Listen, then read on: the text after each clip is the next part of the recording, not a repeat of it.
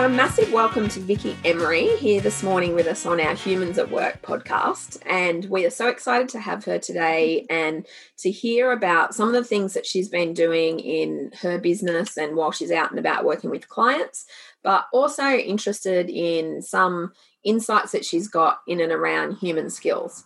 So, Vicky, maybe if you can kick off just by sharing a little bit about who you're working with, what kind of work you're actually doing, and where that takes you.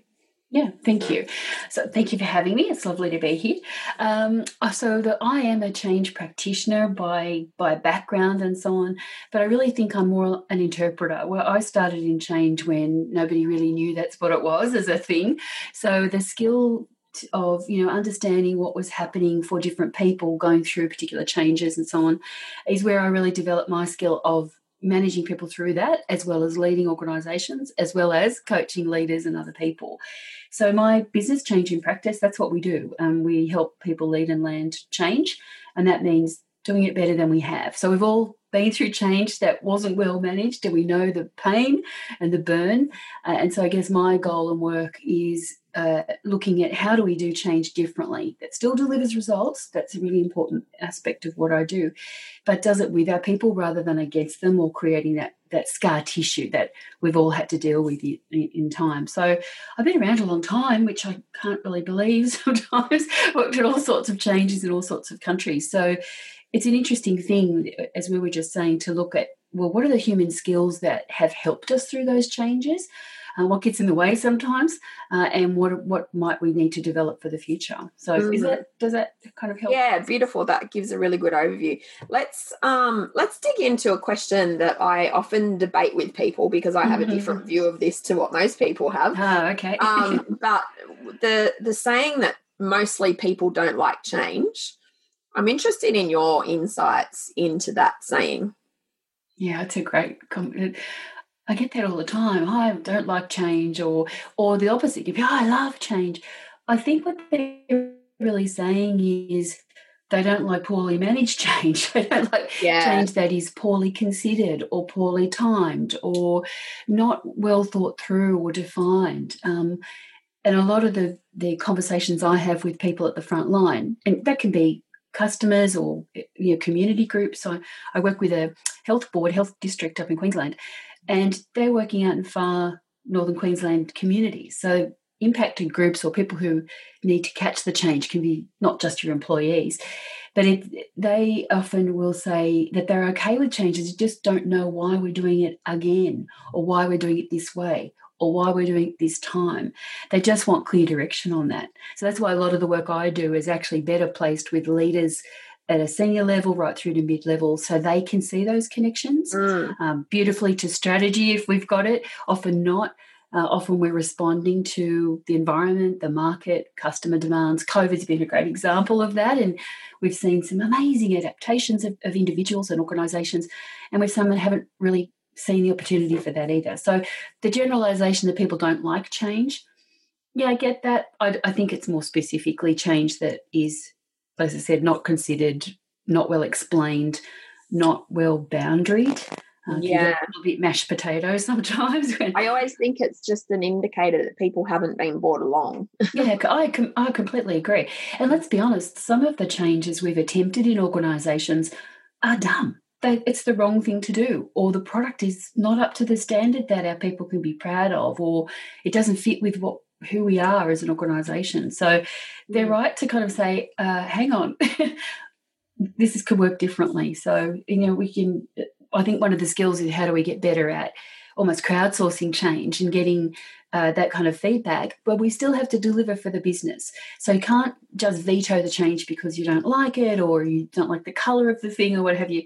It's how do we do this differently? How do we do this in a way that still keeps us moving forward as an organisation? You know, so we've all got jobs and we deliver to the community, um, but how do we do it in a way that is achievable? Uh, and we right. can get perhaps you can answer that question. How do we do it? So you you're, you're referencing a way that's different a way that's more effective a way that brings people along. What does that look like? Like what are some of the core building blocks on yeah. working with a community whether it's mm. organizational or another kind of community to shift people from one place to another Yeah, it's a really good question. So, um, I use a particular methodology, ProSci. A lot of people would know it. It's probably the longest standing uh, methodology. There are lots of others, but I like that the fact that it comes from 20 odd years of research.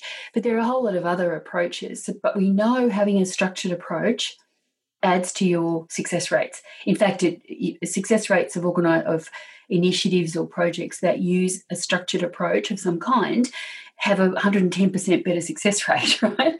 So they are more successful, even if they're, they're sticky or, or, stinky change is the word I use. So they're tricky change. So having some kind of structured approach. Now, that doesn't mean that you follow it by the numbers.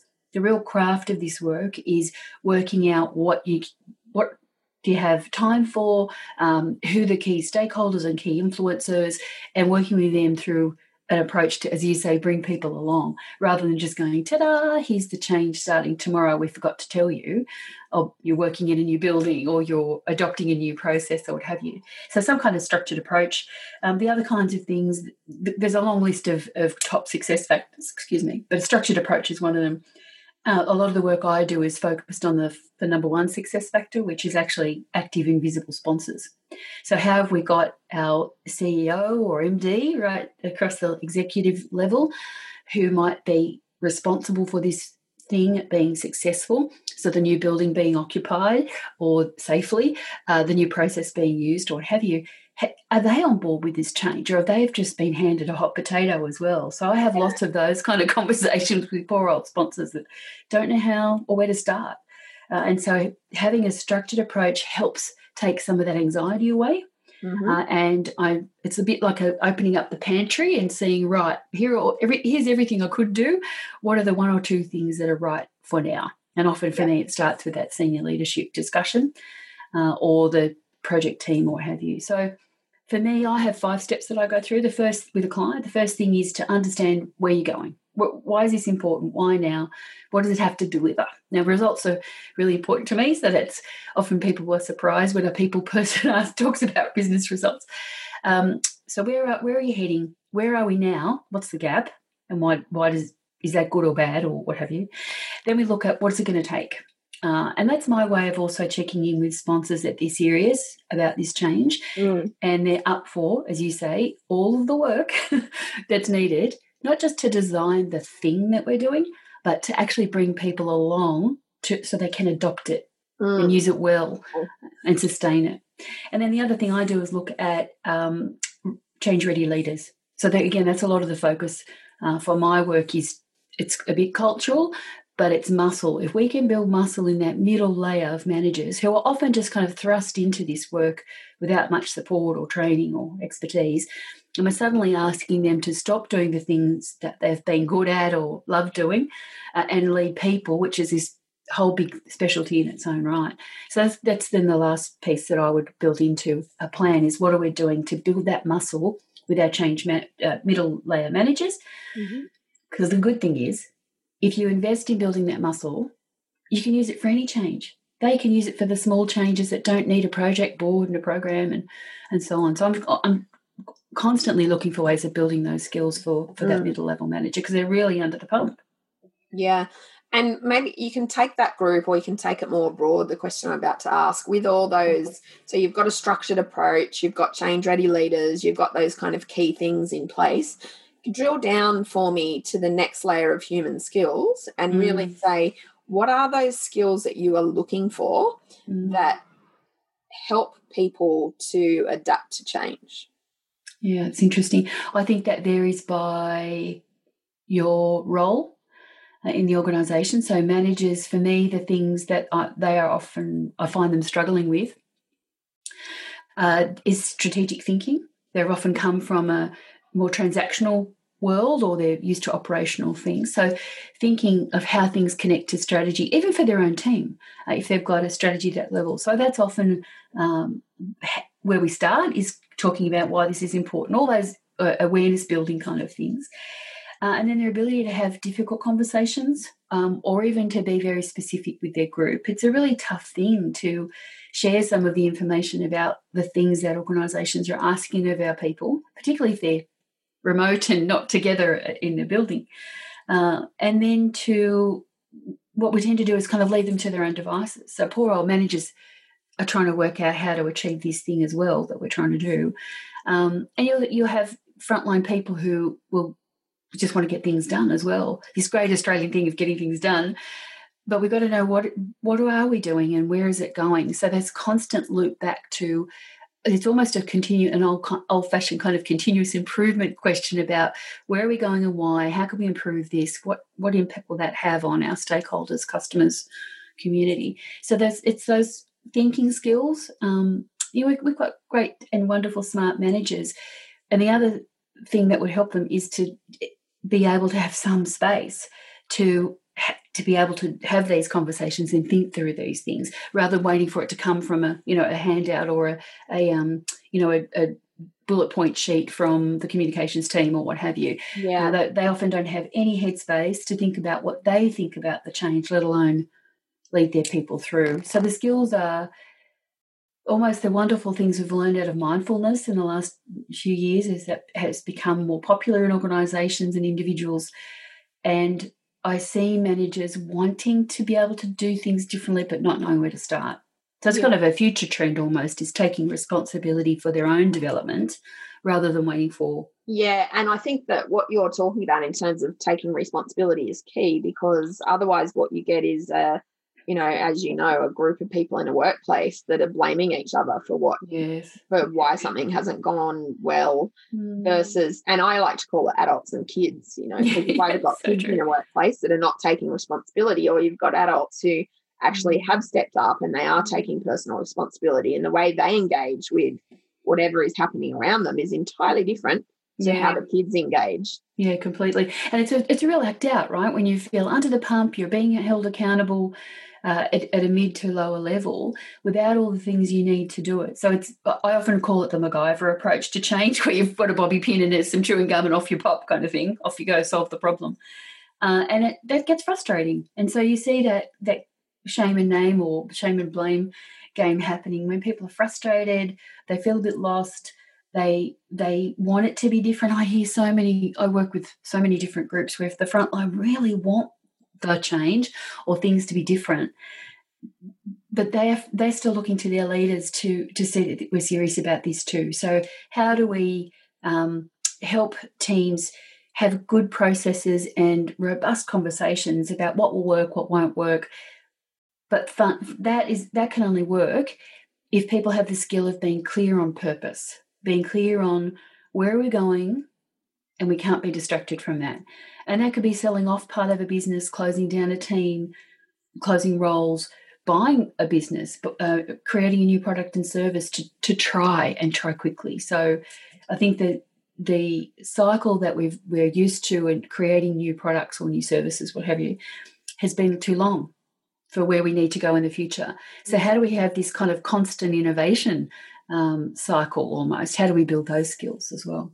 Yeah, and that's good because you've touched on what I want to ask you next, which is about skills to do with um, workplaces of, of the future. So you've talked about change readiness and the different skills mm. associated with that. You've um, mentioned just just lightly, but you have mentioned innovation. But what are some of the other human skills that you would expect us to be able to develop more robustly than mm. what we already have in order for us to be organizations that are going to thrive in the future and not just survive. Mm. It's it's with the with the, the advent of Zoom, I have six different um, you know connection platforms that I've had to download over the last couple of months. Zoom being one of them, Skype and so on. And you know, there's some skills that you have to develop just to use that technology well. So never replace face to face in the way that you can read a group or what have you, or, or respond to each other. Uh, so how do we develop the skills or the uh, the approach that makes it okay to say, you know, if, if I was with a group and things weren't going right, I would feel that pretty early and be able to say to a group, something else is in the room, don't know what it is, let's just check that in for a minute. And I've found that more difficult on social, uh, on um, you know, platforms like Zoom and so on, as have a lot of other people who possibly don't have a well honed meter, you know, thermometer anyway, right? Particularly managers. This comes up a lot with leaders because they're so overloaded. They just want to get through their task list.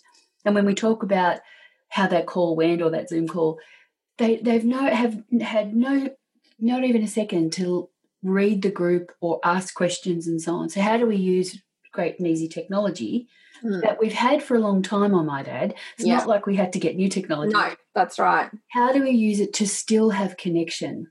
And you hear things, simple things like people having lunch together over Zoom. So it's like they're still sitting in the crib room or across the, the table. But how how do we develop those, you know, radar uh, uh, skills to read a group and also make it okay to say, all right, we're going to just stop talking about what we're talking about. I need to check in. I'm noticing some screens are off, or I'm noticing what have you. So it's good calling out that behaviour and setting up some rules. Now, a lot of companies have done have uh, progressed really well on that. But I see a lot of companies that are still struggling with it. They're kind of hoping it would go away once everyone comes back to work. So yeah. it's not going to go away. We're going to have a hybrid combination, hybrid, right? Um, and so for a lot of managers, the other skill is it's less a skill, I think, and more a, a mindset shift or a, um, as well as the behaviour that comes with that a lot of the leaders I'm working with are saying things like, oh, I can't wait for us all to be back in the office because then I can see people are productive. And so it's, well, that's an interesting comment. See, they're productive. Did productivity drop during COVID? No, actually, it didn't. And in fact, for some organisations, for about 25%, it improved. Yeah. So how, it's not adding up.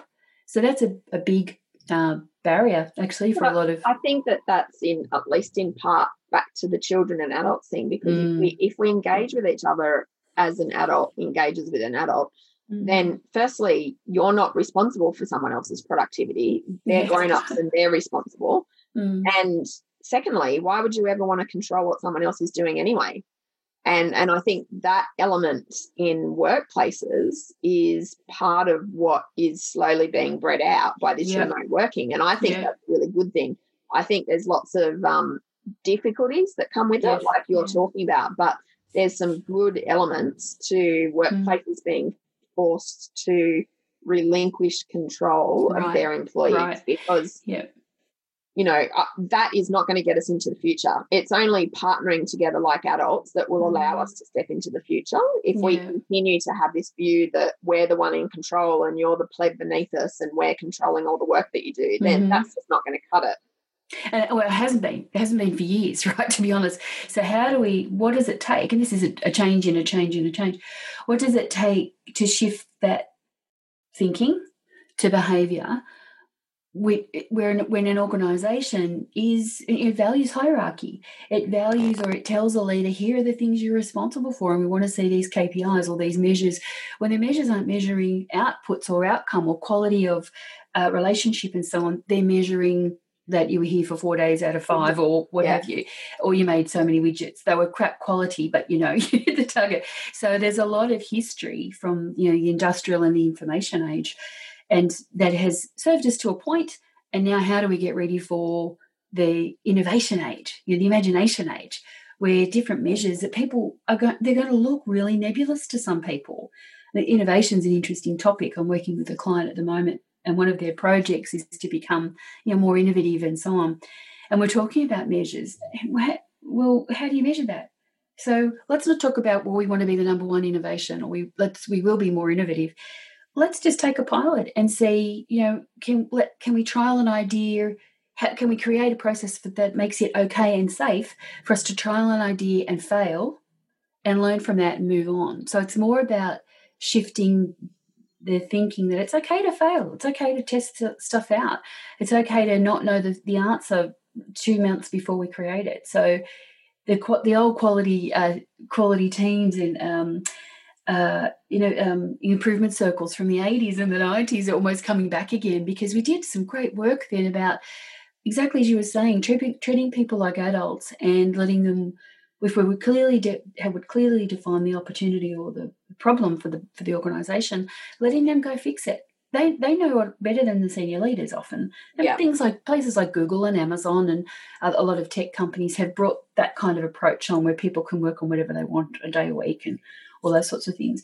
But it's not the front line that are holding us back on some of that. It's mid level managers who need to rethink what they're being asked to provide. Yeah, and I think that there's a real um it's partly skills, but it's partly understanding the role and the responsibility for mid-level managers because Yeah, I I think a lot of the mid-level managers don't really appreciate that they're the first port of call for every employee and Mm-hmm. every employee is going to come to them if they've got some kind of problem or if they're bumping Mhm. their head up, against something and yet they're the ones that are a bit like the meat in the sandwich because they've got the exec teams and you know leadership team that they're reporting into Yeah. and I think there's a lot of middle managers that don't really understand the importance Mhm. of what they are doing and the role that they play in organizations. And one thing I think is really interesting in relation to this conversation and the future of work is a lot of what I'm seeing in workplaces is especially with tech companies, but especially with medium sized orgs as well, Mhm. is this desire to have real flat organizational structures and to Mhm. take the layers out. And that's really interesting when you're working with companies that are um, that are doing that and being experimental about it as well. Yeah. I think it delivers some mixed results, but it's an interesting conversation in relation to middle managers and what they think their responsibility is because usually Yes. they're the first ones to be cut from the picture. It's so true. Well, we especially when the in recent years we've seen heavy cuts in government organisations at the managerial level and and so on. Not just to make them flatter, but perhaps they were top heavy was the thinking and so on, because those structures grew out grew to meet particular needs. But it's and I see organisations that are almost too flat in a way, um, because there's no one person responsible for making the decisions that have to be made about where are we going what's our standard what do we want to be known for um, purpose is king for me i mentioned it before so Mm. why are we doing this why now but i always love to then add the next question you know we i was working with an organization that had to close five sites that's a commercial reality it's never nice and when i asked them what the purpose was they said well, close five sites and so to be provocative, I said, well, okay, that's good. If if that's the purpose, then just turn up at midnight with padlock and lock the site. You're done. Over. Now, of course, I'm not advocating doing it that way. And they were up in arms. We can't do it that way. Now, these are mostly regional centres. And it wasn't until one of them said, Vicky, I have to walk down the street of that town and be able to hold my head up. It's like, now we're talking. Your purpose isn't just to close five sites, that's a reality. And then the question I ask is, in a way that what? Or you know, it's about how. So that's about our intention. And that's about ethics. And that's about trust and a whole lot of things. I'd see a mm. lot of swing back to that in business, not just making hard, cold business decisions, which we've all had to do, but bringing trust and bringing purpose to it. And there was an interesting article yesterday in Harvard Business Review on that. And so when I asked that question, in a way that what? It was quiet for a little while. And one of them said, well, in a way of which we can be proud. Yeah. Now that you wouldn't expect someone to say that about close five sites. How can you be proud of that? It's a tough decision in those regions. But, But I think, as you're pointing out, and and I think this is key to the conversation of human skills for the future. As you're pointing out, it's really around the how. And when you think of human skills, it's all about the how. Mm, It's totally. about how you're listening. It's about how you're Mhm. engaging. It's about how you're being authentic. It's about all of those different Yep. um, things that connect us as human beings. So I think up till now, workplaces have got away with doing the what and Oh, sure. not, not regarding the how.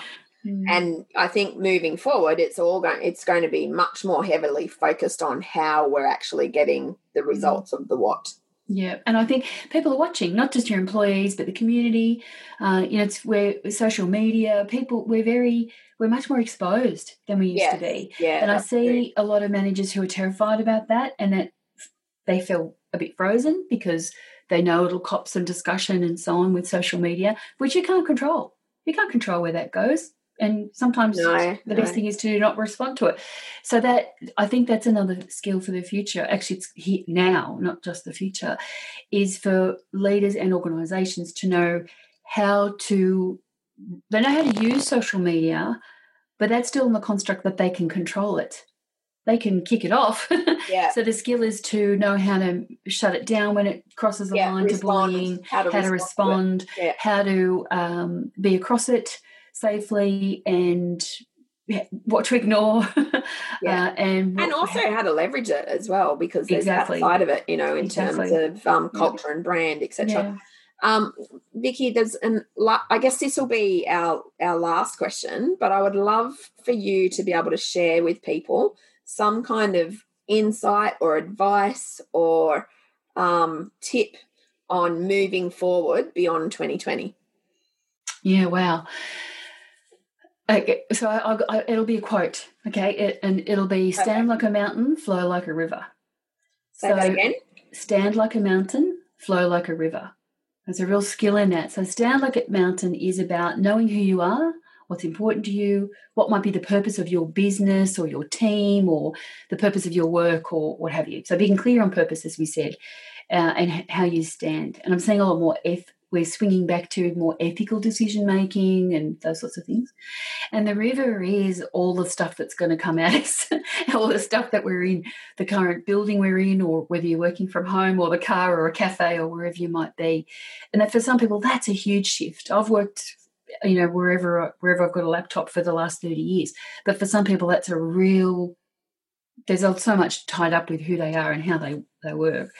The, and the river is also uh, not just uh, the social and community aspects that are changing as we go, it's environmental aspects, key trends and issues to be across, but also just to decide where you're going to put your focus.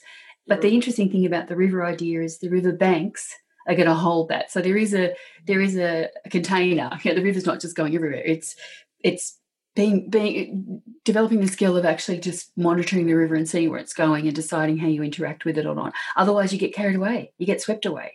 Yeah. Uh, and, and, really, and minimizing your resistance. Right. It. Right. And that, so it's a wonderful Zen thing. That's I said, the mindfulness of letting that flow around you um, and observing that. And then again, coming back to what's important to you and your family or your business or what have you, and not letting get that get swayed. And this is where, again, the social media thing can uh, sway people in trying to serve too many masters or too many people. So listen to your inner mountain, be clear on what you are. Um, and I guess one other tip is if, if something doesn't feel right, if something is not sitting right, it's probably not. So the skill of being able to check in on that, the skill of being able to trust your intuition. We're, we're seeing the dawn of coming back to a place where intuition is just as valuable as financial information or customer data or you know feedback from all sorts of other sources. So how do I learn to listen that to that a little better? Mm, yeah, so powerful. Thank you so much. Can you share with us and all our listeners of our Humans at Work podcast exactly how they can contact you? Should they need help with yeah. change or yeah. Prosci or anything else? Yeah, sure. So website's probably the best place. It's got a lot of information about how we work and what we do and kinds of services. You can book and buy coaching sessions there if that helps. For a lot of people, they just want one kind of sounding board session and that's yep. enough. But more importantly, I think um, you and just pick up. The, what is your website? Yep, changeinpractice.com.au changeinpractice.com. Change in practice, yeah. And I, I called it that because it is about being practical. So you can read all the theory you want, but let's just see how we do this on the ground, right? Uh, yeah. and right size it for you and your organization or project or business or what have you. Uh, and the other thing is pick up the phone. I, I, like to understand what it is you're trying to achieve so I can give you the best advice. Um, advice that you can trust to get results, hopefully for you and your organization. And you can book a call, free discovery call, right into my diary from the website as well. So you can see what works for you time wise, put, put it in, and off we go. Fantastic. Thank you so much for your time. Thanks I for having me. Appreciate it. And I'm sure we'll chat again. Thank Thanks you. so much. Bye bye.